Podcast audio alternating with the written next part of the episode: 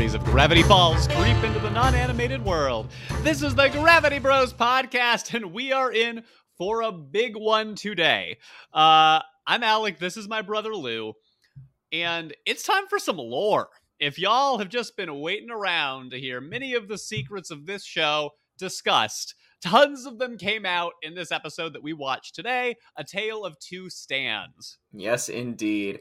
The singular backstory episode that we were all waiting desperately for. This is pretty much just backstory, and then maybe like a little cap of like forward-going plot at the very end. Yeah, I'm not sure how our discussion is going to go today. It's going to be a lot of explanation, but I'm sure a lot of reflection on what we witnessed. Oh, did you see that in the background? Yeah. So let's dive right in. I'm sure we're not going to catch everything, but we'll do our best. Two boys run on the beach. They find a mysterious boarded up cave and think about what may lie ahead. And we get kind of a picture here that one of them is very smart. The other one is kind of the muscles of the two. And that tough one punches their way in. They draw their names on a cave wall.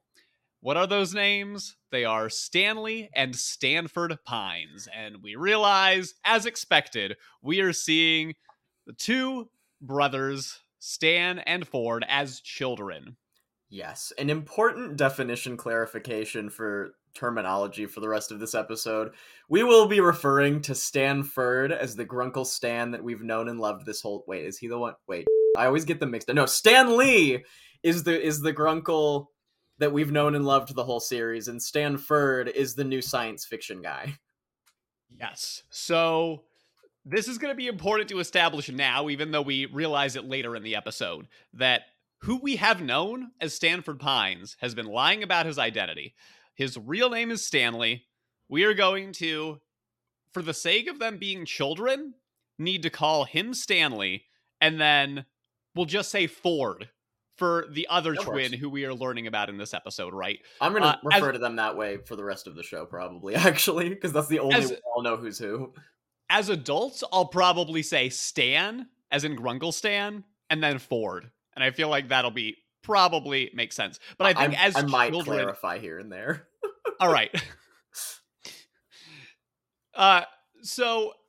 this is the cold open. We are just getting, okay, this is what Grunkle Stan was like as a child, and this is his twin brother, because at the end of the last episode, we had this big reveal that he even has a brother. We didn't know up until this point that a brother was in the picture. I mean, we did because we'd seen the show before, but if you were a new viewer at this point, this was a big lore drop. So knowing that there are two twins is very important, and it is the crux of this entire episode. Yeah, I will say also, I'll bet that cold open hit a lot harder for the first watch, but when you already know what happens, it definitely feels really short and slow. It's true. I think that because we are familiar knowing who these characters are at this point, it's not much of a reveal, and really the big reveal was the last episode anyway. But back in the future, we are seeing the mystery chat. At first, in my memory, this was just a pure montage, or I guess a pure recap history episode, and we didn't even bring the present day into it. So I was happy to see that we were still getting that. Yeah, there was a little bit at the end. So we see the mystery shack. Stan's brother, Ford, has returned. And, oh boy, family. Nah, he punches him immediately. Right in the face. Yeah, he's like, this was an insanely risky move to restart this portal. And... yeah. Stan is like, are you going to thank me? Yeah, for taking you out of this crazy parallel universe. He's like, you mean thank you for what you did to me 30 years ago? First lore hint. And they start fighting. You know, I actually have a lot more thoughts on this watching it again. And like, TBH, I'd be pissed too. Yes. There's so much that I want to unpack here about who's right in this argument, this history. I also want to talk a little bit about how we identify with these characters, because we've always said we identify with Mabel and Dipper being siblings. These are literally two brothers, so I feel like there may even be some more parallels. Oh, really? I don't feel like I relate to either of these people on any level. That may end up being the case for me as well, but just being siblings and the dynamic of that, I feel like might be interesting to talk through. That's fair, But Even so, we are getting teased now that something happened that tore their relationship apart years ago. So Mabel is asking, what the heck is going on here? It was pretty funny, that line, too. They're just, like, totally fighting and yelling at each other. She goes, hi, everyone. Here, Mabel here. What the hell is going on? She didn't say it exactly like that, but close enough. Absolutely. And Ford is like, Stan, you didn't tell me there were children and a large hairless gopher, pointing at Seuss. Yeah. And Stan says, oh, Ford, these are Shermie's kids. Yes. Presumably their younger sister. Yes. And Ford realizes how long it's been.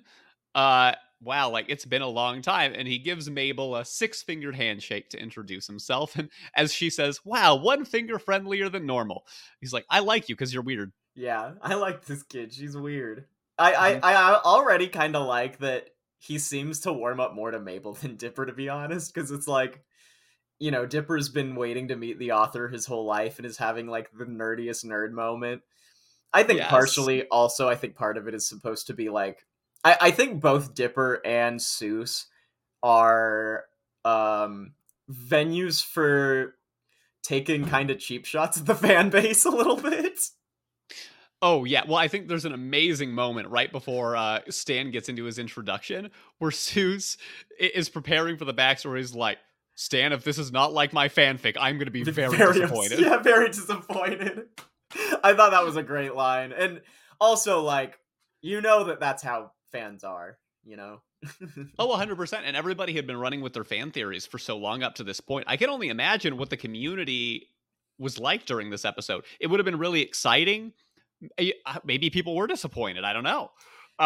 It's so interesting when you have something that's so legendary for its buildup.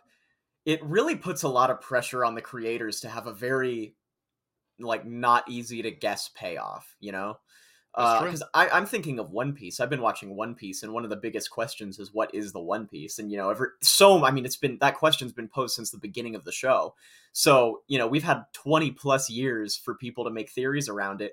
And, you know, the internet will explode when the reveal comes, and it does put a lot of pressure on the creator to make it not super easy. Like, it can't just be, oh, it was the friends that we made along the way or something like that, you know? Because that would just be super lackluster. And I think that this show had a ton of pressure to drop something that people weren't expecting. And I think that it was delivered. I was not expecting this when I was watching. I 100% agree. I don't think that I maybe ever speculated about Stan having a brother, to be honest. I don't think I did. I feel like, let us know in the Discord or in the comments or whatever, wherever you can let us know. What you were thinking, especially if you were watching it as it was coming out, if you know what the community was thinking, I really have no guess. I have no idea. Yeah. I'm very curious. So, Dipper, like you said, is losing his mind. Ford asks Stan, does anyone else know about this portal? And Stan's like, nah, just us. And kind of the whole US government. Forgot about that one. Yeah. And Ford is like, okay, we can work with this. Just gotta make a plan. It's fine. It's not fine. It is not fine. But this is Ford, and we are immediately getting a picture of his character. He's like, okay, damage control. Yeah. You were reckless. Now I have to pick up your mess. I really like his character design right when we see him, too. He's got this, like, sci-fi looking gun slinged over his back. He's in all black. He looks like a Matrix villain, you know? Oh, wow. That's kind of interesting. Or he kind of does. Yes. Yeah. And I'm just like seeing this like action hero, like, guy, and especially when we know that when they were kids in that brief flashback that one was the brains and one was the, you know, punching stuff guy, as he said. Brawn. Yeah.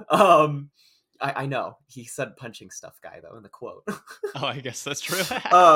But it was kind of interesting to see that even though he was considered the brains, he kind of beat the crap out of Stanley at the very beginning. Like, clearly the roles are not the same anymore. Well, they have a lot of baggage, as we start to learn, because Mabel points out, well, it seems like while they're waiting for us, we got time, so why don't you tell us what's going on? And that leads us into the backstory, and Ford, This is going to be a problem all episode. Stan decides to start essentially giving the backstory of their life and how we ended up here. And it's very compelling. I was like drawn in the whole time. Stan starts the story. It all started a lifetime ago, he says. 1960-something in Glass Shard Beach, New Jersey. My dad owned a pawn shop and was hard to impress, and my mom was a pathological liar and a phone psychic. Yeah, which pretty much just adds up. That all works. It really does. Yeah. Yeah. I think it makes Stanley's character make a lot more sense because you could see that Stanley got some of the gruff side of his dad and the liar side from his mom. But I gotta say, his twin brother... You don't really know where his personality came from in terms of like, you know, apple falls far from the tree kind of mindset. You're right. He feels very out of left field compared to the rest of them. Yeah. Which I guess there's not much to overthink there. Sometimes just other factors come into play. It feels... The thing that I liked about it is that the parents seemed to like the kid that was the least like themselves. And I won't read too much into that, but I just found it interesting. You know what I mean? Because, like, you know, Stanley was the gruff one, just like his dad, the no-nonsense guy, and he was a pathological liar like his mom. So he's actually embodying the traits of his parents versus the other guy, super smart, super honest, not like anything of his parents at all, you know? Wow, that is actually fascinating. I would push back a little bit and say that Stan's dad pushes back on him and appreciates Ford more, but I actually think that we get hints that his mom is not necessarily involved in that, necessarily. I think there was a joke that was referencing that the mom was a meth addict, but we'll get there. Whoa, okay, I guess we will, because I certainly didn't guess that. So, yeah, Stan starts talking about his twin brother. He's like, my nerdy twin brother, Ford, had a high IQ, a genetic birth defect giving him a sixth finger, and an obsession for weirdness. But I, as they said, had personality. Wow. I love that. That's rough. They really do Stanley pretty dirty in this backstory, I'm not gonna lie.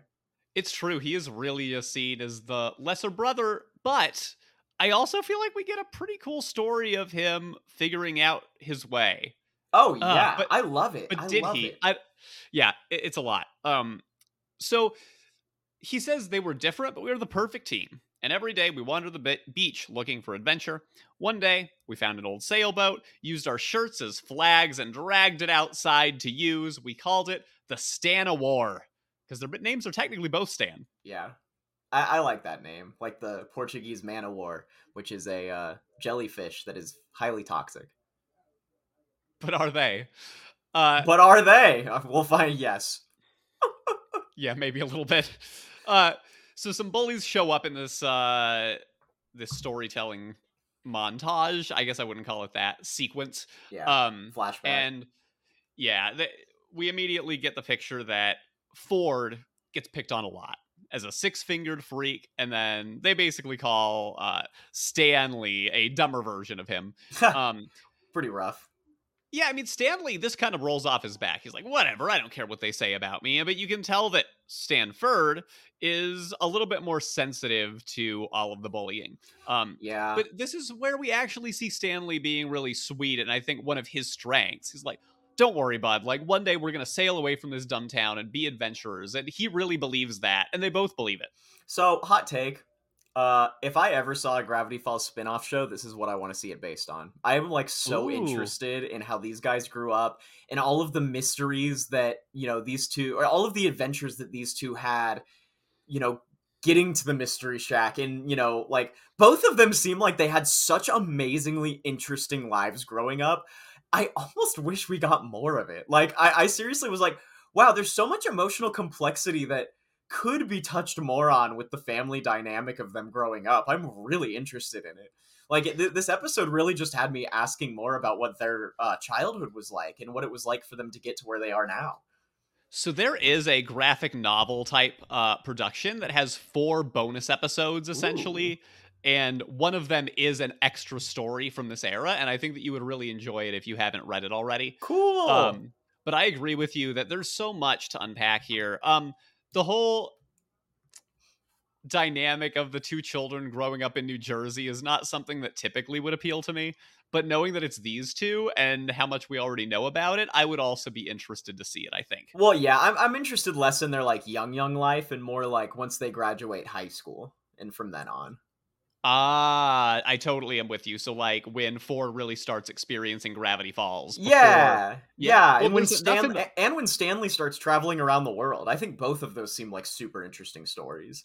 That's true. It's interesting to know that they would probably be a part most of a series like that. They would. But Journal 3 is loaded with all of these stories. And obviously, Journal 1 and 2, we don't even know anything about. Yeah. Think about how many Gravity Falls stories exist from that time period. Exactly. For a show that really decided to wrap itself up and end, which I give credit for. I think something that's really good can be left alone. I still wish I could have seen more of it a little bit. And I never say that. You know me, I don't like just getting money out of a show that's really good. I like them to just put it away and let it be perfect. I mean, 2 seasons is not long for a show that many people consider one of the greatest cartoons to ever be created. Totally. When you say that most of the time, you're talking about shows that had a much longer lifespan. So yeah. I also am hungry for more. I would love, and let me give a hot take. I believe that there will be more Gravity Falls content one day. Oh, really? I do. That's probably true. I feel like that's just the way that people go. I'd be more surprised if there was Over the Garden Wall content. Only if Disney will let Alex Hirsch make it on his terms, and I feel like that's the biggest holdup. Oh, you're right. It's never going to happen. Yeah, I mean, that's a problem. But I think he would do it, and I think that he has the stories to do it if the right story was there. And it's the type of thing where there's an appetite for shows to get extra content years later when their fans grow up. And I feel like Gravity Falls is maybe about 10 years away from it, but I really see it. That's fair. I mean, hey, Adventure Time's still getting new stuff. Fiona and Cake is out, and it's really good. You're right. Steven Universe kept getting built, and these are shows from a similar era with some similar energy, even though they were on different networks. Yeah. That's true. So, anyway, we get the picture that these are two ragtag brothers that very different, but are really passionate about adventure, and they're probably going to just adventure till the day that they die. Probably true. Must be. However, as we get a montage of them growing up, we see that the bullies were right about them not making friends. Those are Stan's words, not mine. But they were always there for each other. Ford won a bunch of awards while Stanley cheated off him in school. Which is the smart thing to do when you know you're not going to do well in school, let's be honest. Yeah, as long as you can get away with it. And I would argue that maybe Stan did not quite. Because one day, the Pines twins are called to the principal's office. And this is weird that they bring them both, because the purpose really is to take Ford inside, leave Stan out there in the hallway, and his parents and the principal are sitting in the office. So the principal basically tells the parents, listen, your son is gifted, and the other one is sitting outside. Yeah, honestly, I feel like they just did it to flex on Stanley and be like, just so you know, the other kid's stupid. Did you notice that? Yeah, like, which he overhears mostly. Yeah, it's like, well, I mean, like, honestly, I feel like that's something that the American school system would do, at least at that time. True. The principal says a big tech institute's coming to check out your kid's science experiment tomorrow, and honestly, your son may be a millionaire. And Dad, who in a previous scene was very clearly meant to never be impressed by anything, just says, I'm impressed. Which is, like, his only line, this dad's only lines are, I'm not impressed, and I'm impressed. Which is pretty funny because, I mean, not only is it just funny, but it kind of really shows their disconnect from their own parents. Like, yeah, our dad was just really effing mean, and our mom was just crazy, and we don't really think about him or care that much about them. Spoiler alert, there is another moment where he talks later in the episode where he's being very mean to a certain twin. But we'll get to that when we get to it. Just, I'm disappointed. Yeah. Really? I don't remember that at all. We'll talk about it. But in this particular moment, and this is where I think that the mom maybe does have, like, a love and maybe not even a preference for Ford. Like, she loves Stanley as well. She says, but what about our free spirit, Stanley? I feel like that's a moment where she's indicating some level of care. Yeah, I don't know. We don't get a lot from the parents, so I'm not going to read too much. I mean, like, at one point, Stanley literally says that the kids are his only family. So I'm pretty sure that he just doesn't care about it. I mean, his parents kicked him out of the house. So I feel like they don't care that much. That felt very initiated by the dad is, what I'm implying. And that's the moment where we get more dialogue from him later. Well, again, I think the mom was a meth addict, so we'll get into that. I actually really think that. Really think that this was an intentional plot choice? Okay. Or a drug addict or something like that. I think that she was intentionally considered like spacey and not involved. Okay. Yeah, I think that there's probably some different ways that dynamic could be explored. But regardless of how she feels in this very moment in the office, the principal says, "Oh, your free spirit Stanley, he'll be lucky to graduate high school. But don't worry, there's a saltwater toffee store off the dock and someone's got to scrape barnacles off it." How capitalism, rich people think about poor people. Love it. Well, in this case, unfortunately, Stanley overhears it and says, the principal says, "One of your sons is destined for greatness and the other is going to stay in New Jersey. So that's pretty cool. You get to have one of your sons stay close by." Silver linings, right? It's so weird when figures like this try to like sway the futures of children in front of their parents. Yeah, I think part of this is weird too, because again, I feel like this like I almost wish this had two episodes instead of one, because like obviously, how much time do you get to give these characters to be anything than just one note to give the exposition of the Stan brothers? But there's a part of me that's just kind of like, yeah, the dad is just a basic angry dad, and the mom is just a basic shrilled out absent mom, and that's pretty much all we get from them. And then the teacher is a teacher. That's about it. Yeah. And it's fine. Yeah, that's true. But I will say this, it's their dynamic isn't where the interest lies. And I guess there's just a weird part of me that wished that was actually explored more, to kind of explain their personalities a little bit more. I get that, because it would make it feel a little bit more complex than what we're seeing. We're definitely getting a quickly told version of the story. And frankly, I actually think that's the right choice. Really?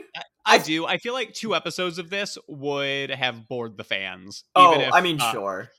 I mean, in terms of marketing, I think you're right. But in terms of good storytelling, I disagree. Oh, well, that's true. I mean, listen, you follow the longest series that's maybe ever been made in animation. So, and also the highest grossing, though. So think about that. True.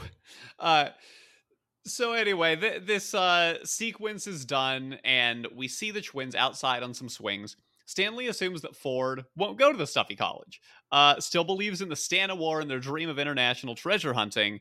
But as you would maybe expect, Ford kind of says, "Well, I mean, I don't want to pass up on this big opportunity, but I'll tell you what, if the science board is not impressed with my experiment tomorrow, we'll go through with the sailboat dream." So this is the problem that I have with this. It would have been I think it would have been smarter. Now, granted, I get that his like social awareness probably isn't quite as there. Again, we don't really get that much emotional explanation, so I don't actually know if that's true or not.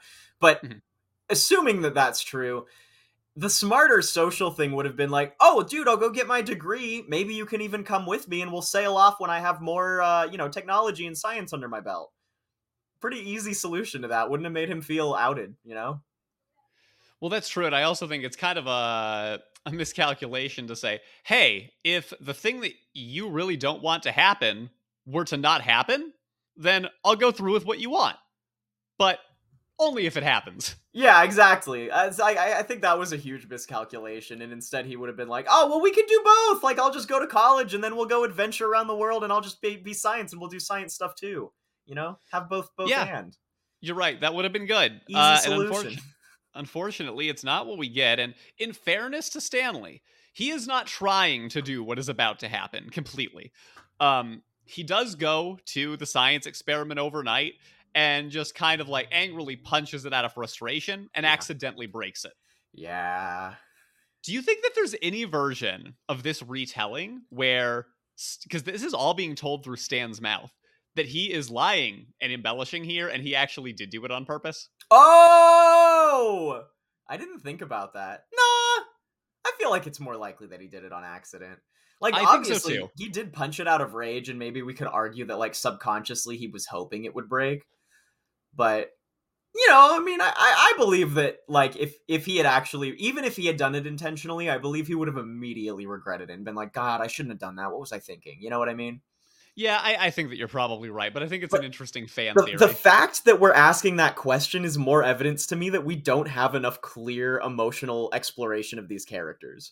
Because we really have no idea why they're doing these things, because we don't know enough about their personalities from what we've seen. Well, and I hate to say it, but Grunkle Stan is not really the epitome of trust.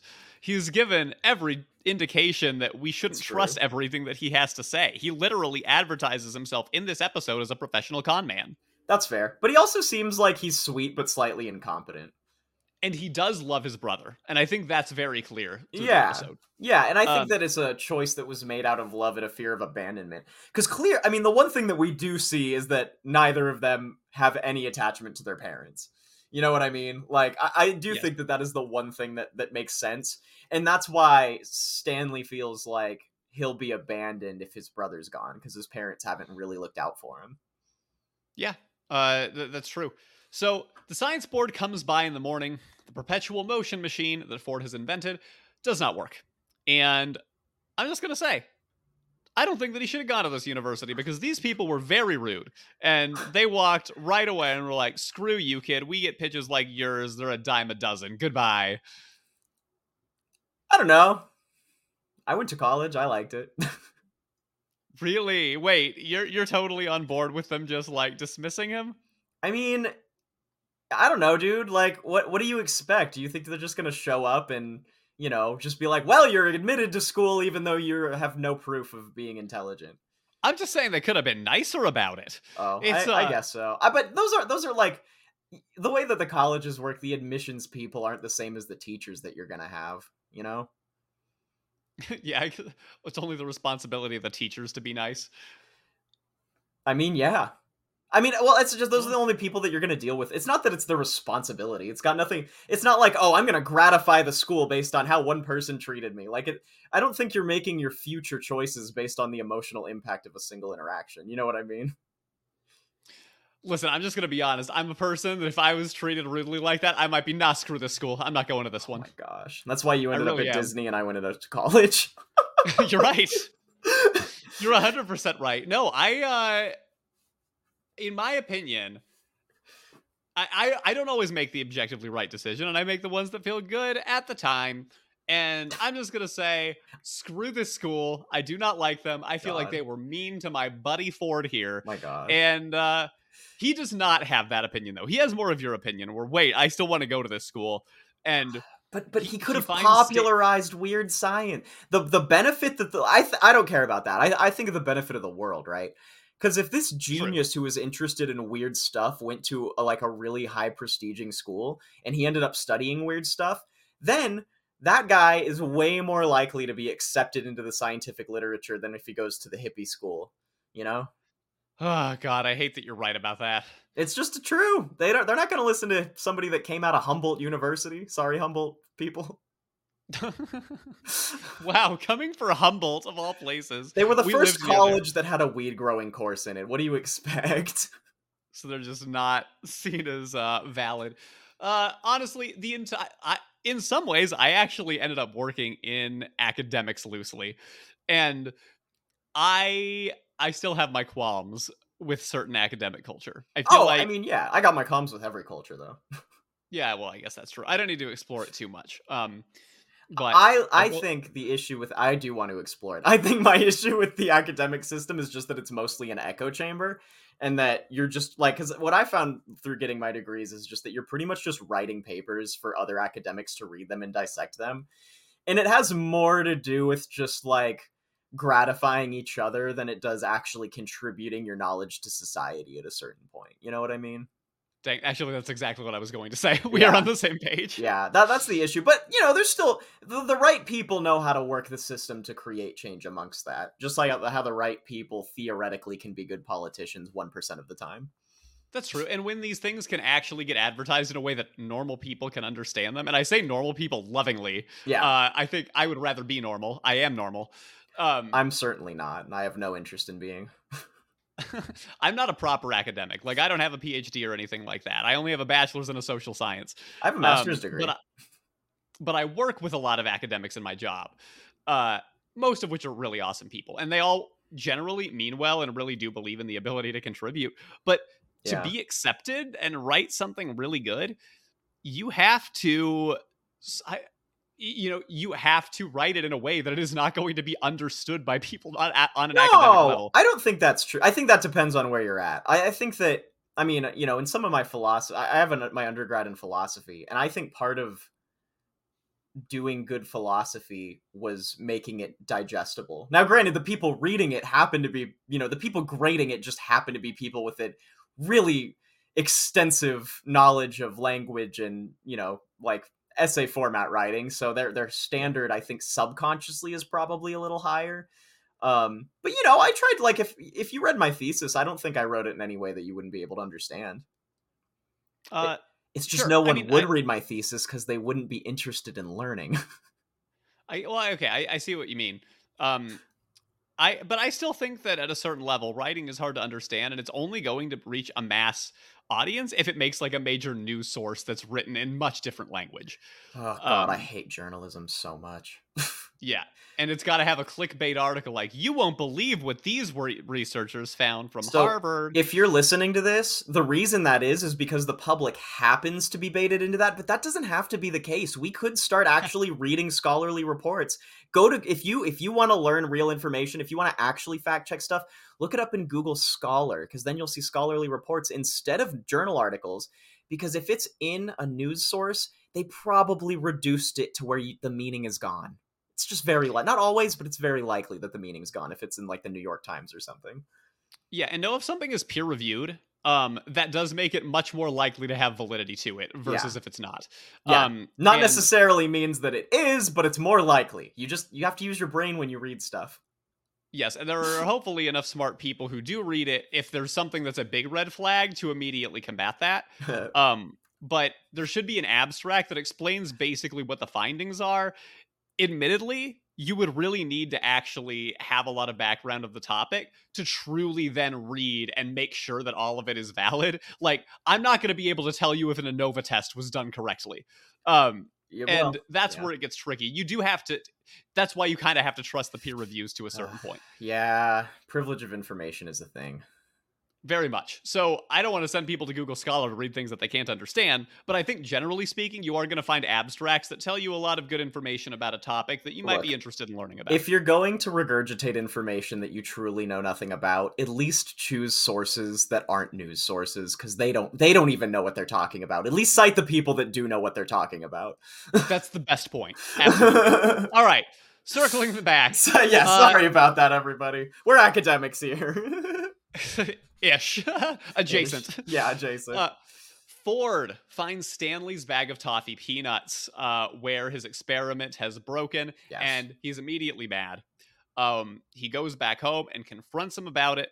Stanley very quickly admits, okay, yeah, maybe I was horsing around. I broke it by accident. Ford, of course, assumes he did it on purpose because Stanley couldn't handle him going to college on his own, which, to be fair, based on the conversation they had recently had, it does make some sense. I would believe it. I really would. Mm-hmm. I mean, imagine you and I got in that fight and I broke something of yours if you had succeeded in something. I feel like you would be suspicious. I would be suspicious based on our history. Absolutely. See, this is where there maybe is a little bit of a similarity. I see it. Because, listen, do you think that it would be unfair to say that you were a little bit more of the troublemaker type and I was a little bit more of the pristine, proper, annoying type? Look, I felt like I didn't get into much trouble until college, honestly. Like real shit. Like I was a pretty innocent kid. Like I had no problem standing up for myself, and that in a lot of cultures is considered being problematic. Well, that's where you're like Stan. That's fair. Had no problem standing up for himself. Yeah, that's fair. I guess that's fair. I liked ruffling feathers sometimes. I'm not saying that you were reckless, but I do think that I would be, like you said, if I was in Ford's spot here, I'd be like, you didn't. You better not have done this on purpose. Yeah, the evidence is pretty condemning. Well, and Stanley immediately says, well, maybe this is a blessing because we can still treasure hunt. Yeah, that's also not the right move. But still something that I could see you saying, even if you were not guilty. I totally would have said that. Like, hey, man, I'm really sorry, but look at it this way. Silver linings. Yeah. You're not wrong. I'll take that. So this is where it gets really tense. Ford doesn't want to have anything to do with, he says, the person who sabotaged me, or sabotaged my experiment. And the parents overhear this, and the dad kicks Stanley out of the house. He says, "Your brother's invention was our ticket out of this dump. All you ever do is lie, cheat, and ride on your brother's coattails." Which is pretty funny because that's what the parents are doing. Again. You're right. Wow, I didn't even think about that, but that's entirely true. And God, that feels especially gross. Like, right? We're just... And I'm not going to lie, this is something that parents can do. Oh, yeah. Where they will raise their kids for success to hopefully be able to make it out of their own situation because they're trying to like project their own failures onto their kids. And I think that's pretty messed up. I think that's pretty messed up too. I can't wait to do it myself to my kid. No, I'm just kidding. Stop it. We're lucky that our parents are very, not like that. Yeah, very, very not like that. I never They wanted to see us succeed however we wanted to succeed, and it didn't matter how it was going to be, and I love them for that. Yeah, we have no beef with our parents. It was a very healthy household we grew up in. Yeah, not that there weren't issues, but, you know. Right. These parents, however, are literally kicking their own child out, and this is heartbreaking. Stanley pleads for Stanford's help as he sees him in the window, and Ford just closes the curtains. Wow. Just brutal. I mean, obviously, this is where I don't really relate to anybody, because, like, I would never get mad enough that I'd be like, Alec, I'm never talking to you again. We're done. You know what I mean? Like, I can't ever imagine. Oh, that's so true. Like, not only just because I can't imagine either of us doing anything to each other to seriously piss each other off that much, but, like, you know, like, if, you know, even if you intentionally broke something of mine, I don't know. I guess I also have a different perspective on my future. Because the thing is, like, it's not like Ford didn't grow up to still be a cool scientist. Yeah. Any conversation or any fight that we've ever had, we have always called each other like an hour later and resolved it. Or when we were kids, we would... Yeah. We'd figure it out. You know, talk it over. And except for Mario Party 5. Mario Party 5 is not that. Eventually, we just pretend it didn't happen. It never got resolved. Mario Party 5 ruins friendships, everyone. Well, this is interesting because I don't remember this at all. So apparently it bothered you more than it bothered me. Oh my gosh. Do you remember that time that we never spoke to our neighbors again after a Mario Party 5 game? No. Really? I do. Oops. I am a lot more forgiving about things, to be honest. You really don't remember that? I genuinely don't remember. You remember our neighbors, and we played one... maybe you weren't there, but I played one game of Mario Party 5 with them, and we ended up just screaming at each other, and they stormed out of the house, and we literally never hung out again after that day. Not one time. Is that why we didn't hang out with them? Yeah. I didn't remember any fallout. I just, at some point, they stopped calling to come over. Yeah, that was because of that Mario Party 5 game. Oh my goodness. Really? What? I don't remember exactly how it went down. It's fine. We were children. But yeah, I seriously have no memory of this, so I'm assuming I was not there. Nah, you had to have been there. I don't know where you would have been. Maybe, I don't remember. I was a kid. I also move on from things relatively fast. I'm also very forgiving, though. So I feel like I would have been very quick to just say, hey, no worries, everybody. Water under the bridge. Like, let's just hang out again. I was ready to not talk to that guy anyway. Ah, I see. Well, congrats, everybody, getting to learn about our brotherly upbringing alongside this episode. Yeah, we got our own flashback paralleling this. Isn't that funny? I do want to note in this scene, we see a baby in the mom's hands in the background. Yes. And we presume that this is Dipper and Mabel's mom, and I think it's interesting that she seems so young to not even have any idea that this conversation happened. Yeah. And... what's fascinating to me about all of it is that we sort of get the picture when she sent off Dipper and Mabel onto this summer vacation adventure, she thought they were going to Ford's place. And I don't know if she has any idea that Stanley even exists. Here's another fan theory. Oh, you're right. Because the sister was a baby when that was all going on. So maybe the parents just straight up didn't even say they had another kid. Or that, or she thinks he died in the car crash like he claimed happened. Oh, yeah, or that. That either of those work. Yeah, I think that makes sense. In any case, the sister definitely didn't know about the identity shift. I'm sure that that's the case. Right, because everybody in Gravity Falls believes that this is Ford Pines, not Stanley Pines. Yeah. So I have to think that that's the same, because the parents knew that he was in Gravity Falls. Yeah. They knew that Ford was, but they didn't presumably know that he died. Nobody did, because Stanley kind of covered it up. That's right. And the scientist was, Ford was just like a recluse scientist out in the woods, so nobody like really had a check on his personality until Stan stole it. Isn't that pretty insane? Like, that's such good writing. Oh my God. I love it. I love how thoughtful they seem to be about it. Dang. So now we got to see them grow up more. Stanley went to go make it on his own. And because he drove off, kind of in tears, saying, I'm going to make millions and you'll rue the day that you turn your back on me. We do get a brief moment back at the present timeline. Yeah. Mabel's like, oh, the story is so sad. Time to hug it out. Everything's fine now. Not 30 years worth of trauma to worry about. Just hug it out. She even says Hugapalooza 2000, which is a reference to Lollapalooza, which was a really big thing at that time, if you remember that. Oh, that's funny. I did not, but now I do. Yeah. So Stanley's like, hey, listen, I'm trying to tell my story. So he tried to make something of himself using a metal detector to look for treasure on the beach. But then he saw a billboard, realizing that, hey, I could be good at sales.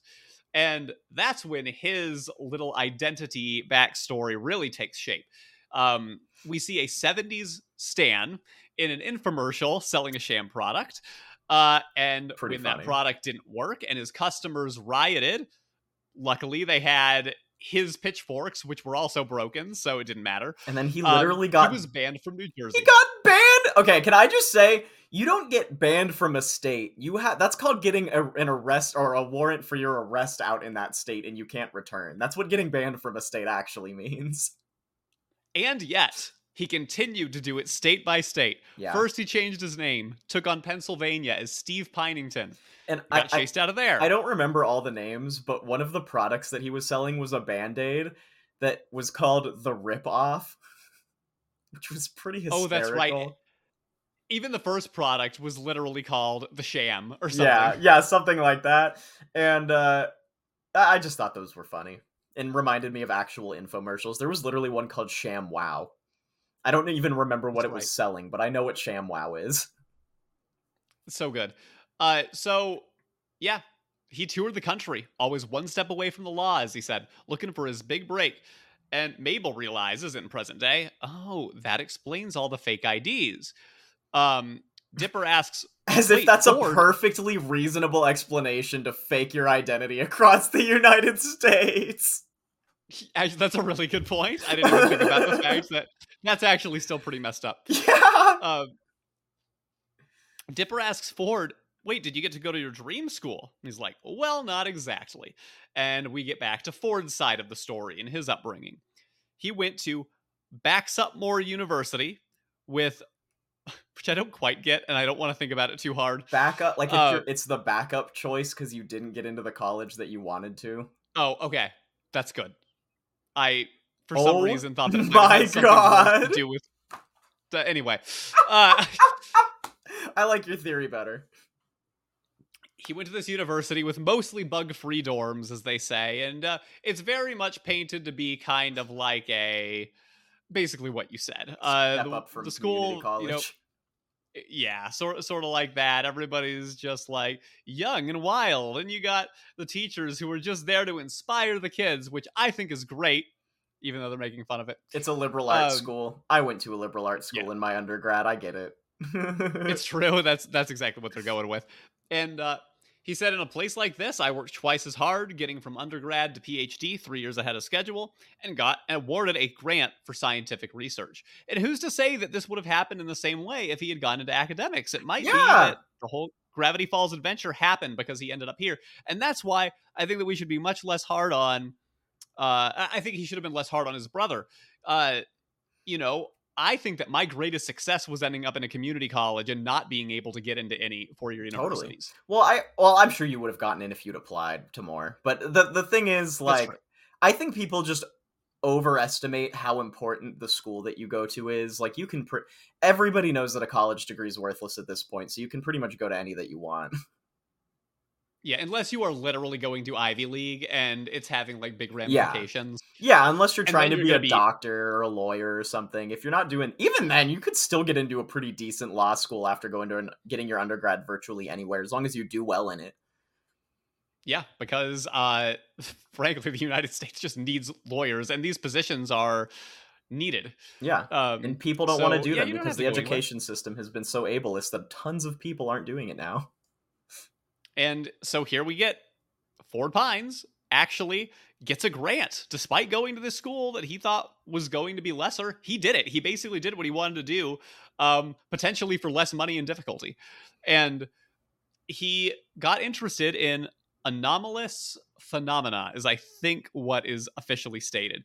I like that. Because, as he says, I had a six finger. I was a weird kid. So I had an interest in strange things. Oh, so I wanted to go where more... Yes. Really quick, when we see him, Ford studying at one point at his at Backsupmore, we notice that he's got a poster of Nikolai Tesla and Carl Sagan in his background, and I just thought that was a cool note. That's a great note. Yeah. So he wants to go to the place where more strange things that have happened than anywhere else. That is Gravity Falls, Oregon, in Roadkill County. Oh, that was a good catch. I actually didn't write that down. Yeah, I'm like, that's accurate. I see roadkill every single day driving around. Meanwhile, Stanley was doing great with his new sophisticated business practices as he scratches off a scratch card in this moment that he's speaking. And he was, quote, living on his own and didn't need help. But we do get this scene where he thinks about calling his brother, doesn't do it, puts the phone back. Very sweet moment, and too. It is. I guess that's what I was... Sorry, really quick. When I was saying earlier that I felt like we weren't getting enough of the emotional complexities of the characters, I guess I felt like this backstory was actually really fast. And I felt like it would have been nice to have slower moments where the brothers, like, had an emotional... Just like a quiet time, you know, where they're, like, really thinking about stuff. And I felt like, I mean, granted, I get it. It's backstory exposition. It's a flashback. And I've been watching, like you said, I watch One Piece, which has like whole series, like whole arcs that are practically flashbacks that give you so much, you know, emotional exposition time. But I think I did want a little bit more, just like, I wish he had sat in silence for just like 3 more seconds. You know what I mean? Yeah. I mean, I think that, again, in this 2-season show, they just don't have time for it. Yeah. But it's a reminder of how much more Gravity Falls could have been with a little bit more time. Yeah. As much as it's already great. Maybe it's not that I wanted this episode to be 2 episodes, but maybe I wanted another season. You know? Yeah, to explore some of it more. Yeah, just for a little bit more emotional impact. Because the brilliance of this show really is in the technicalities of the writing and how brilliantly it's put together and the mystery of it all. But when I really thought about this episode, I was like, you know, they actually could have gone a little bit harder with the emotional impact, like a show like The Owl House did, honestly. True. Owl House also did not get its full 3rd season like it had originally planned. Yeah, true. But they did a nice job of wrapping it up. This is where I start just writing down background scenes, to be honest, because every time we see every time we see Ford getting to, like, the mystery shack. So, as Alex said... you know, he finds Roadkill County, and then he builds the mystery shack. It's not called the mystery shack at the time. He just builds his research center because he realizes he sees this huge tree hand grab his car and crush it and take it out of the forest. And he's like, oh yeah, this is where I gotta be. And we kind of see like a little montage actually of him starting to write the journals. And then Dipper screams and goes, ah! And then it brings us to present day again. And they all look at him. He goes, sorry, just excited about the journals. Please continue. So good. Yeah, it was good. Yeah, we are now getting this moment where Ford is talking about how he used his grant money to study Gravity Falls. And after he immediately glosses right over Dipper's awkward moment, he talks about how the anomalies were everywhere. And there is a montage of him cataloging different things and meeting Shmebulok the gnome, which I thought was another little touch. So I wrote down 4 that actually are in the journal. The IBats, the shapeshifter thing that turned into the coffee mug, the UFO cliffs, and the gnomes. And we even see in a background detail that Shmebulok is still locked up. Shmebulok Sr., by the way. So that's Shmebulok's dad, actually. Oh, wow. I totally missed that. Nice job. Yeah, he said Shmebulok Sr. And, which he wouldn't even know to say Jr. unless he had the kid already, which is pretty funny. But the background details in here, I wrote down like 7, so really quick. So yeah, there was Shmebulok locked up. There was a Cyclops skull, there was a big brain, there was a spider bat, there was the Bigfoot footprint that we actually see in the theme song title sequence. We see a jackalope picture, we see a UFO, we see a really big mushroom, we see the Loch Ness Monster, we see the Pink Floyd prism. Oh my gosh, that's so good. I missed that too.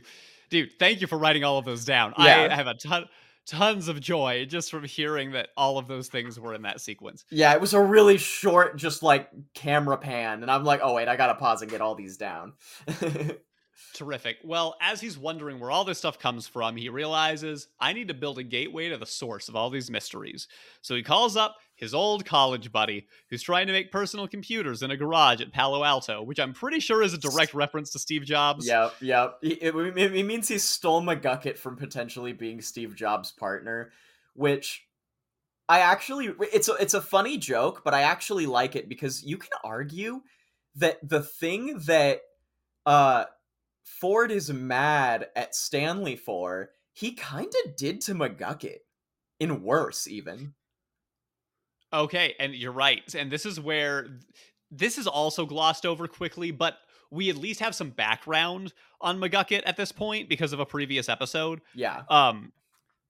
So his name being Fiddleford, who we know as McGucket. Yeah. They are old college buddies, and they get together and try to work on an answer to the source of the town's anomalies.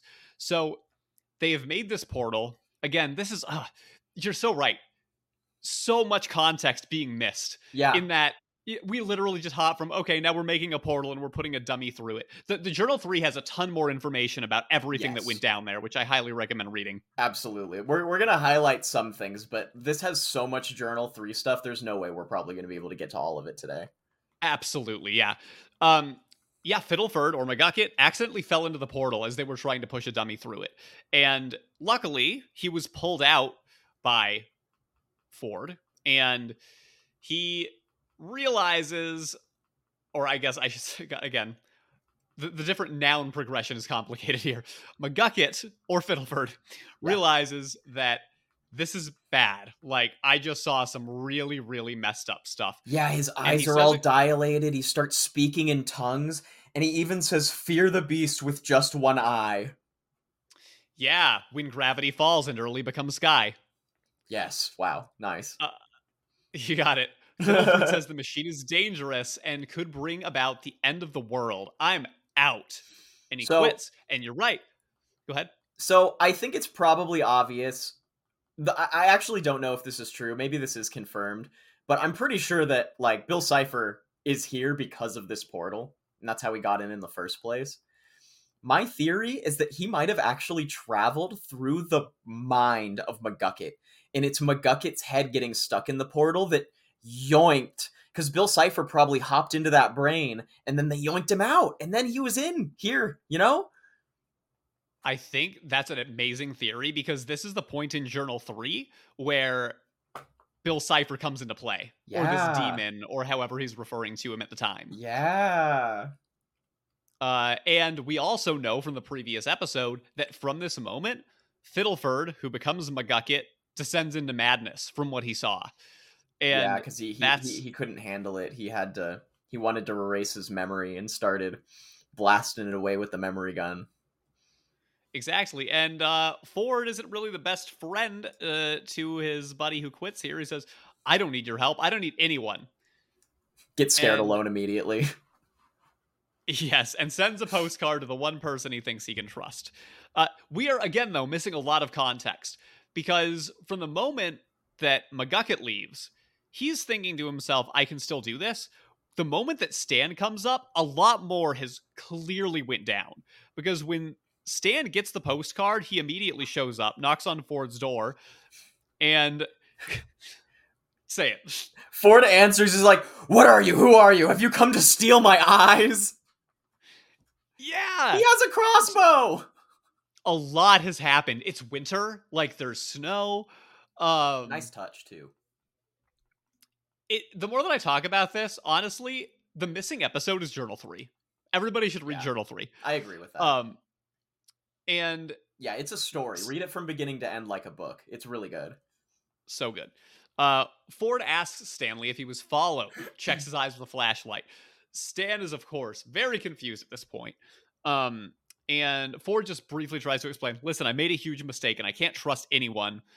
And he shows him the portal that he created to unlock these mysteries to the universe. Well, wait, really quick. This is the reference that actually Ford says that makes me think that his mom was a drug addict.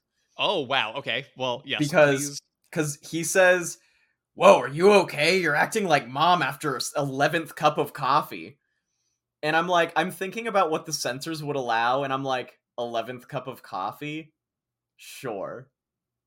You know what people who act like that crazy do? That's like meth psychosis. 11 I feel like that's... 11 cups of coffee doesn't make you act like that. I've had that much coffee before. I feel like that's a bit of a leap. I think that this could just be a quick joke that the creators threw in, to be honest. I don't know, dude. It wasn't just that. It's the way that the mom was, like, designed and the bags under her eyes and the fact that she's a psychic. Like, all of those tropes kind of go together. Yeah, but maybe. I mean, it's one of those things that maybe... I could see the creators being who they are, wanting to sneak stuff like that in there and for some additional context. I mean, but... even 11 cups of coffee is still a drug addict. Yeah, I mean, that's a lot of coffee. Listen, I'll tell you, you may be able to handle 11 cups of coffee. I can't handle 2. Oh, I overdosed. I straight up overdosed when I had that much coffee. Oh, yikes. But I still didn't act like that. I was just having like a near seizure on the floor. Fun fact, don't drink that much coffee. It's bad for you. Wait, okay, so very clearly it is... Drinking 11 cups of coffee is very bad. Yeah, but like it doesn't give you like paranoid psychosis. That's something that like harder drugs give you. Okay. I still think it could be a fundamental understanding from the writers who were trying to make a quick joke. I don't know, man. Knowing these writers, I'd be pretty surprised if they weren't trying to do that intentionally. It's possible. Definitely possible. So, Stanley and Ford kind of start feuding here because Ford is asking Stan to just take a journal. He hands him Journal 1. He's like, hey, remember that sailboat dream that we had? And he gets a tinge of a smile like, oh my gosh, my brother's about to ask me to go on the sailboat after all. He's like, I need you to go find that sailboat, take this journal, and get as far away from me as you possibly can. And that crushes him. Yeah. He was so ready to like go on that journey together. He's like, finally, let's go sail the boat and adventure together. I've been kicked out of most of the states in the U.S. anyway. There are not 80 states in the U.S. Accurate. So Stanley's like, wait a second, you don't call me for 10 years and you want me to get away from you as far as possible? You come in here, like hand me this one task and say, go away. I've been to prison in 3 countries. I have a mullet. That was such a good line. It's so good. You selfishly hoarded your college money because you only care about yourself. And immediately Ford, being called out, is like, hold on, you can't say that, for you cost me my dream school. And they fight. So, here's the thing. I do think that Ford was a little selfish. But not with his money, just with his emotions. You know what I mean? Like, okay. I don't know, like Stanley doesn't know how grant money works. You can't just take your grant money and put it in your pocket. You know what I mean? You literally have to prove where it's going and spend, like, keep your receipts and stuff. Real. You know what I mean? Like, you can't just take your family out to lunch with grant money. Like, you can fudge a few things, but it's not like he can buy his family a new house. He's not going to be able to save them from poverty with a grant. Grant money is not even that much. You get lucky if you can even fully fund your project with grant money. You know what I mean? Yeah, but he still kind of slammed the door on his brother and let him get kicked out of the house, which is pretty hardcore. Maybe he didn't feel like there was anything he could do. To be fair, though, yeah, like, he's still in high school. That was his family's decision. He was angry, so he wasn't going to stop it from happening at the time. And, like, you know, if it really felt like you actually just ruined your best shot at having an amazing future, the salt is understandable to me. And the thing that I think is that I think that Stanley should have been a little bit more, like, immediately apologetic instead of "you should be thanking me." You know what I mean? Because he really has nothing to thank him for yet. I think that's pretty reasonable. Regardless, they're fighting. Stanley's bat gets burned, and that was bad.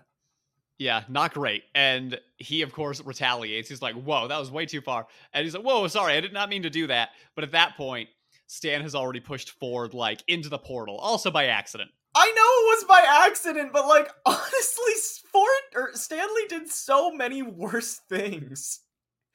Like, truly, he really did. He messed with his brother's life on such an astronomically higher level than... And I gotta say, like, Stanley did ruin his own life. Wow, the truth comes out. It really was his fault, dude. Like, yo, yeah, instead of, like, trying to make an honest living, you spent your life scamming people and getting kicked out of states. Well, that's not his fault. You did that to yourself. Yeah, I was like, I didn't really have a lot to do with that. I mean, it's interesting because he banked his life on him and his brother adventuring together. Which and was his, also you, a mistake. It was a mistake. But it was kind of something that they agreed that they were going to do for a long time. Well, it's kids, though. Right. You know? I mean, obviously people grow up and things change, and it does seem like Ford grew up a little bit faster than Stanley in that way. Well, and Ford was very clear with his communication. Like, no, this is what I want to do with my life, and if it doesn't work out, I'll still do this thing with you, but this is really what I want to do with my life. Yeah. Honestly, it was... Stanley was being just super selfish and just retaliated emotionally out of nowhere every time. Well, maybe that's why he did decide to spend 30 years trying to get his brother back, because... he felt bad. He got pushed into the portal. Fair. Ford did throw Journal 1 at him on his way out. Actually, no! Even that! He took that identity because he knew he could and make it work, and he saw dollar signs in his eyes. You know, I have mixed feelings about that. So, yeah, let's get into this next. Shoot, I wasn't ready to make this argument at the start of this episode.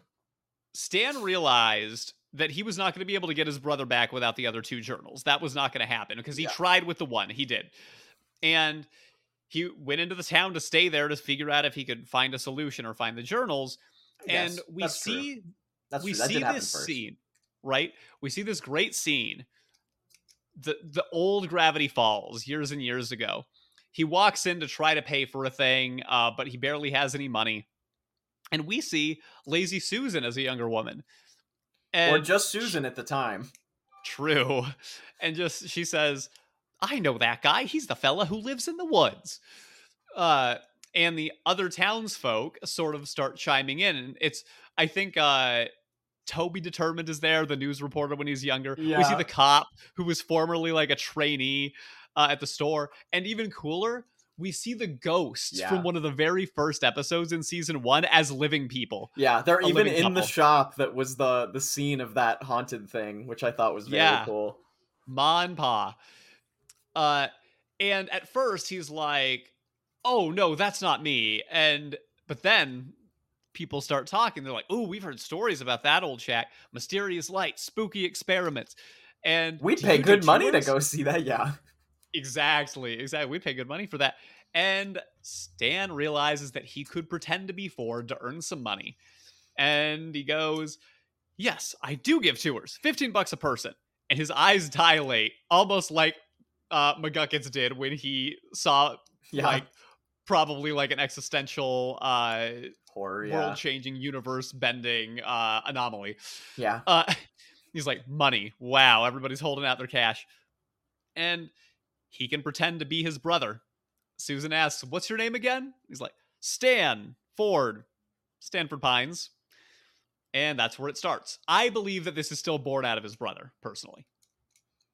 Like, the intentions are still born out of saving his brother, is what I mean.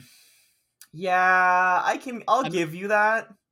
But you got to admit, like, the fact that the way that he went about it, you're right. I mean, he has been doing this whole thing this whole time, obviously, to bring back his brother. If it was just about the money, he would have just stopped doing that and just kept the money. True. Yeah.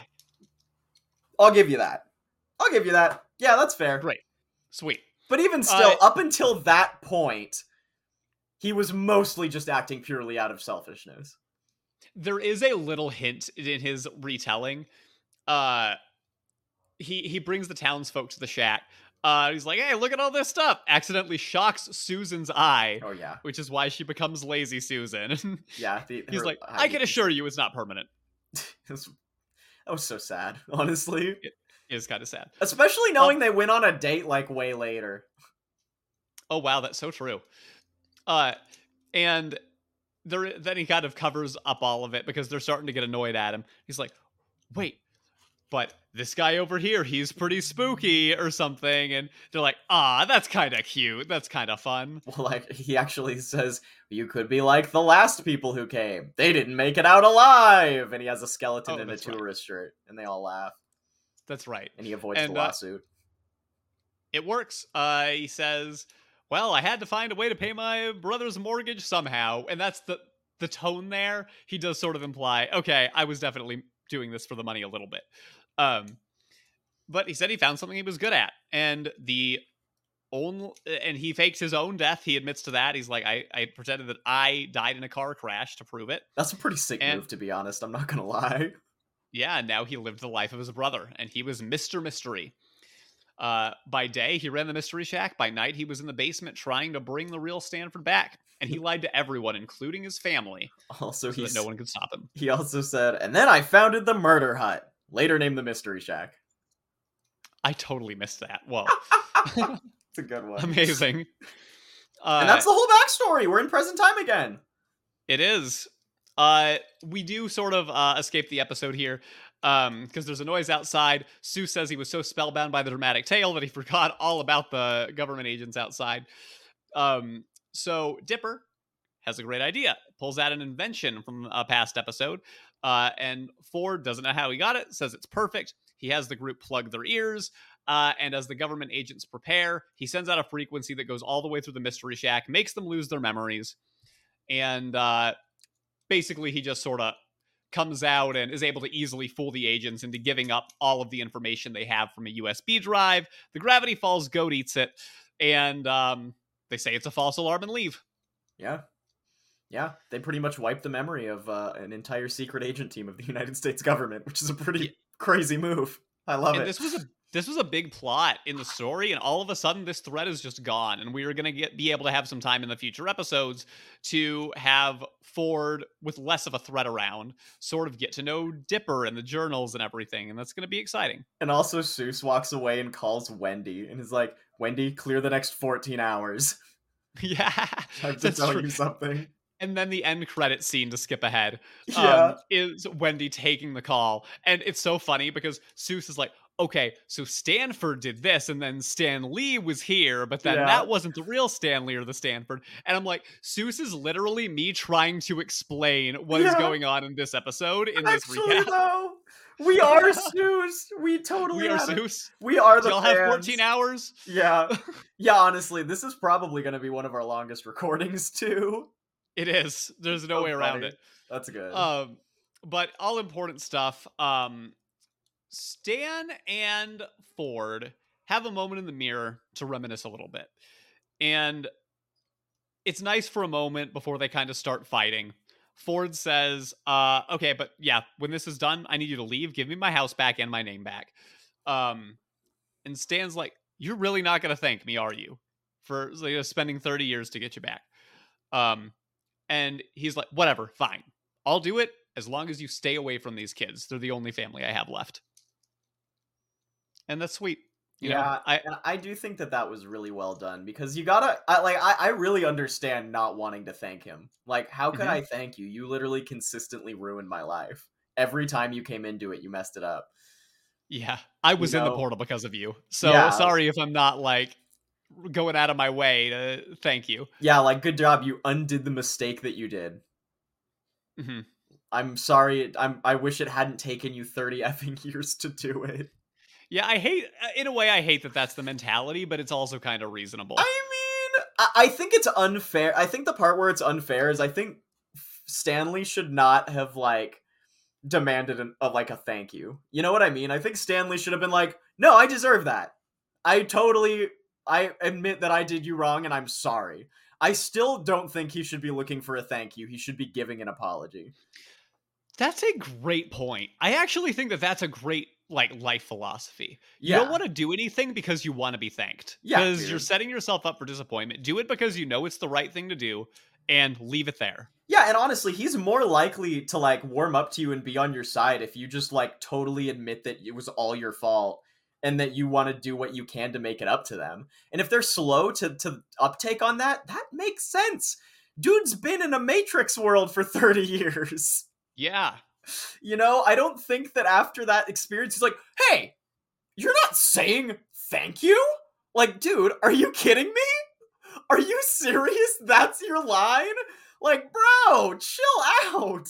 I appreciate the thought that you put into this, because I was not walking away with a lot of those mentalities. I was kind of honestly, Ford is being a dick right now. No way. I totally don't think so. I think he's totally justified to be pissed.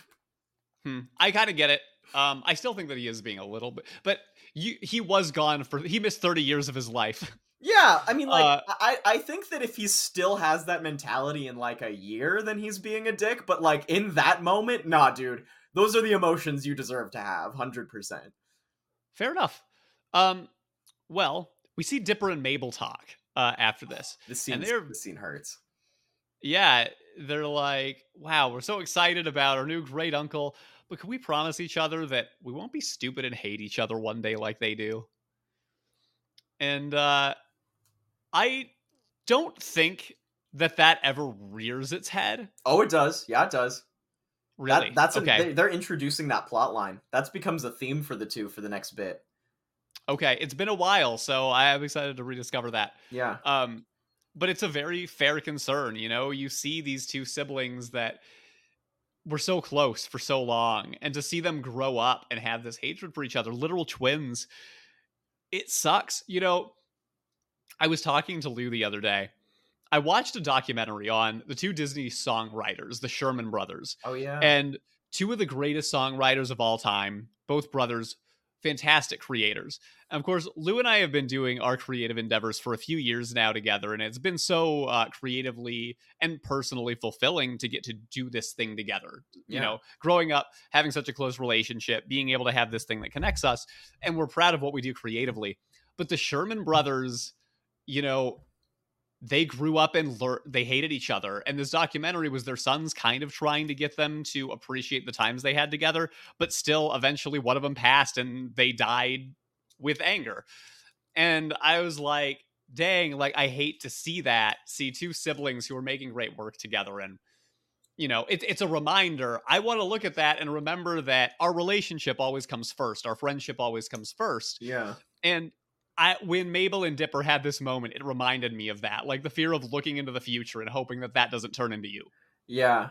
Yeah. Well, and I like also that Dipper just goes to sleep with that's not going to be us. I ain't worried about it. And Mabel's like, haha. And then she just kind of lays with her eyes open at the ceiling. And that's how it ends. Because Mabel has a lot more of a fear of growing up than Dipper does. Dipper's ready. Dipper's like, I want to be a mystery hunting. I want to be this guy that we just saw hop through the portal. And Mabel's like, yeah, I kind of want to be a kid and still do what we're doing right now. I don't want to move forward like that. And you see that parallelism of, Grunkle Stan and Ford, God, that's so true. Do you feel like you relate to one or the other of them more? Or you did when you were a kid? I never really thought about growing up really that much, to be honest.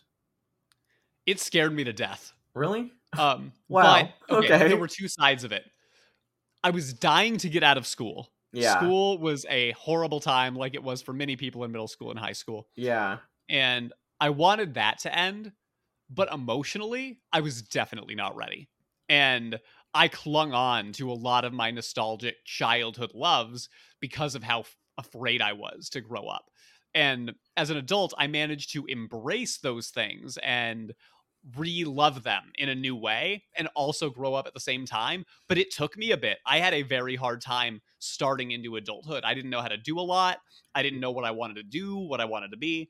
And I totally felt Mabel here so hard. Like, yeah, I love childhood and the joy that comes with it and the fun. And I'm not ready to give this up. And we are taught that we have to.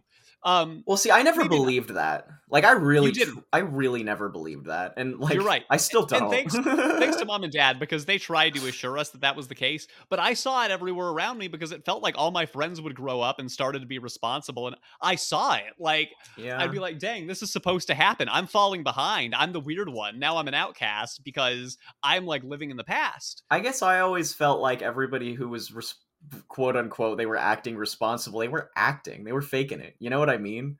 Yeah. So in my eyes, everybody was playing a part, and those people just chose a boring part to play. I think that's so true and wise. I wish that I had that foresight. And I think I was also just really nearsighted, because when I graduated high school, I was just like, all right, let's get to college. Let's go to my next step. 1, 2, 3. I'm ready to get out of the house. I'm ready to go on an adventure. I kind of was more like Dipper in that regard, I guess, because I was just really excited. And I still am like that. I'm still excited for the next adventure in my life constantly. Yeah. And at this point in my life, I totally concur with you. But yeah, there was a time that these lessons needed to be learned. And I don't know. I love Mabel here. And if I were to see a spinoff, I would love to see what Dipper and Mabel turn into as adults.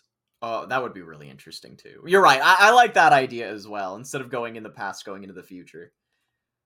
Sure. All right. That's so funny that you and I chose different spin-offs that are completely opposite of our mentality growing up. You're right. You want to see the one farther in the past of the series, and I want to see the one in the future. Wow. So interesting. Maybe that speaks to what we were missing out on when we were kids. Maybe I was looking into the future a little too hard.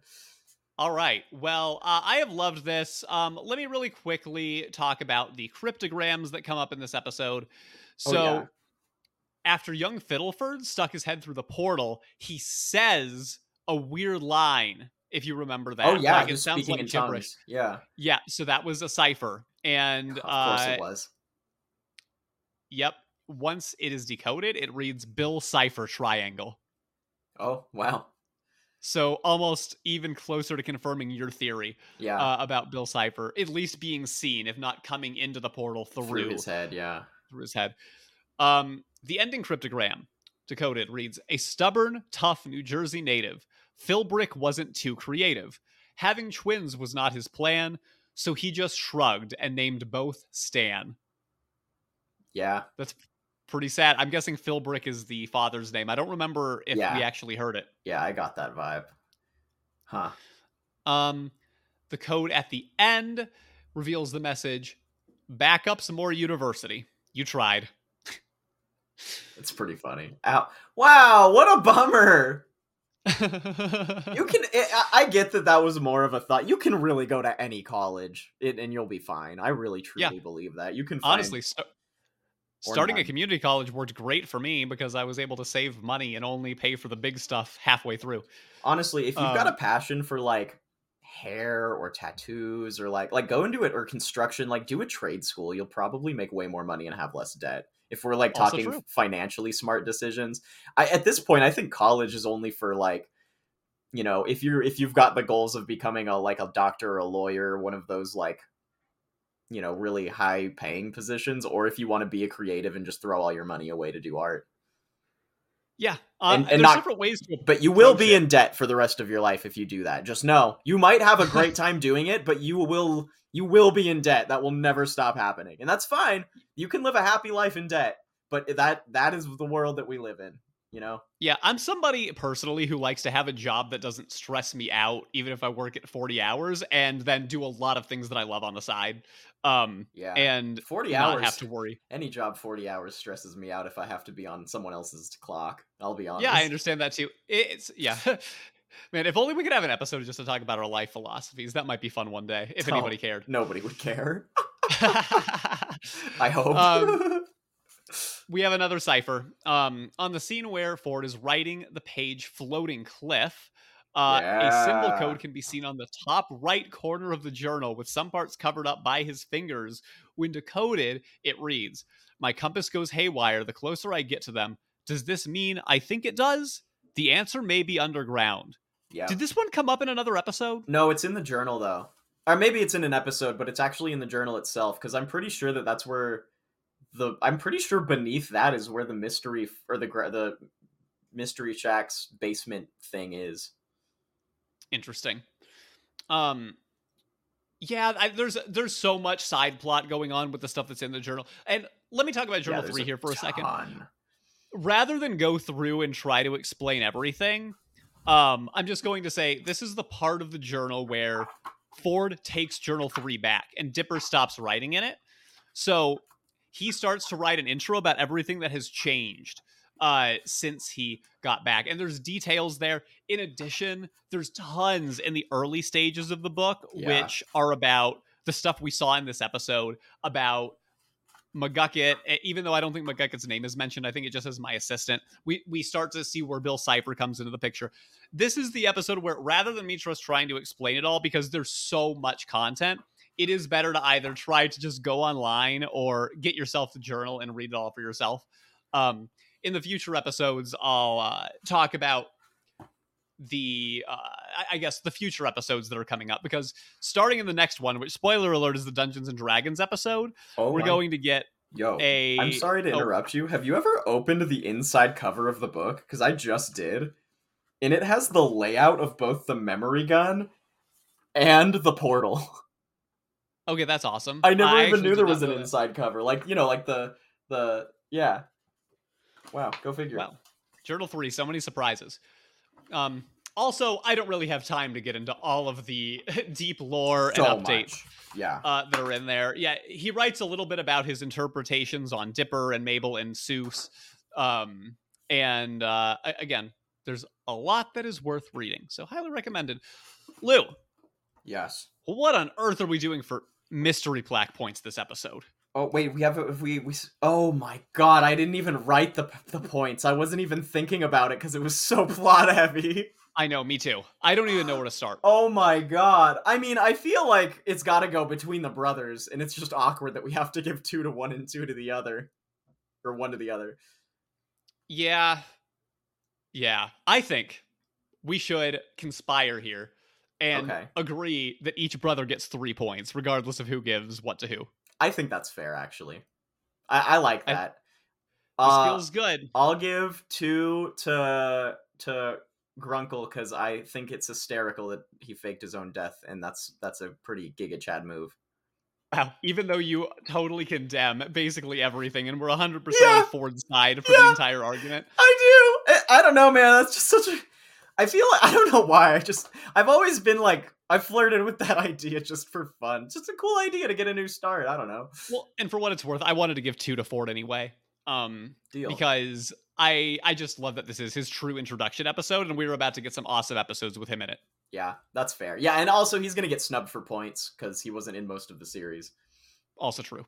I have a question for anybody who is still listening at this point. I forgot to tally up what both Lou and I have been doing for points this entire season. And I'm going to be honest, I really don't want to go back into every single episode to the end. No, you cut that and do the work for your podcast, you lazy piece of shit. No, listen, I'm asking if anybody is nice enough and wants to re-listen to these episodes anyway and is able to catalog it, I would appreciate it. If you don't, it's okay. I will still go back and do it, but just if you feel like it. That's all I'm going to say. Nobody do it. Make him do the work. He doesn't do enough for this job. I'm just kidding. But if you don't, please give us a 5-star review wherever you listen to your podcast. Do that. Whether do that. That is a proper review. It helps more people find You forgot we still have to add a cryptid to our own journal still. Oh my gosh, I did forget about that. Well, what do you think? What do you have any inklings? I was thinking maybe we could go with one of the things that you wrote down during that big montage. Should we talk about Bigfoot? Have we gotten to properly add Bigfoot to Journal 3 yet? We did talk about Bigfoot. Okay. I want to talk. Let's talk about something in science. I want to talk about the portal. Oh, okay. Explain. Portal to another dimension. Maybe something like black holes, some phenomena explaining the Bermuda Triangle. I've heard of people theorizing that like wormholes and stuff can make, you know, whether it's time travel or whatever. Do you think that it's possible that there are little gaps in reality, glitches in the matrix, so to speak, that can send you to another dimension? And I don't mean mentally this time. I mean like fully. Well, see, the first question is going to be whether I think that other dimensions are there in the first place. Because I would have like to... scientifically proven already. We already know that there are other dimensions. Well, I mean, if you're talking second dimension, third dimension, fourth dimension. No order. So I am not as quickly willing to just accept that without doing my own research, because that's advocated fair. I have done a lot of research to go to Google Scholar already. That's true. I actively studied that when I was in school, in an academic way a lot. Sure. I know that dimensional theory is interesting. It's not something that I've studied. String theory pretty much is that. For the sake of this argument, I'll suspend my disbelief and pretend if it were true, what is the likelihood that a portal of some kind could take somebody from one dimension to the other? And I honestly, I think that I would almost lean no, because in my mind, another dimension could be so far beyond our realm of comprehension that I almost think the way in which it worked would be so fundamentally different that I don't even know how they could connect. Like, I don't know if that's even something that makes sense possibly to me. Well, I know that we can experience other dimensions, but the question if there's a portal that can straight up take you out of this one into another is a whole other thing. Yeah. Because, that's pretty tough. Because the problem, you're right, because the problem is, the way that I understand parallel dimensions or other dimensions in general is that you're right. They work not on the same physical, material way that ours do, how we have mass and density and those, those elements of physics. There's a chance that the elements of physics in parallel dimensions don't work like that. So if we did get transferred, we would pretty much just die because our mass wouldn't be supported and our organs would no longer function. So could we go there? Maybe, but would we survive and experience it? Probably not. I mean, there's a reason that going into a black hole would basically just immediately kill you. Yeah, well, that's because the pressure and condension of it would pretty much reduce your physical matter into atoms. But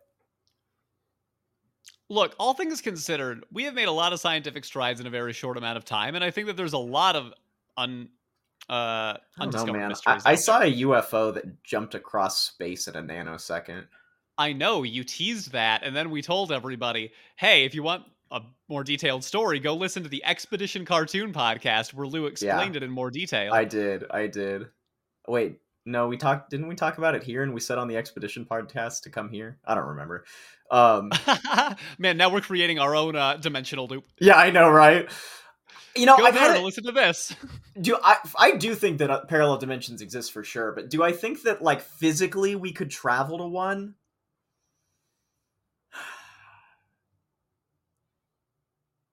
I don't think we're there yet.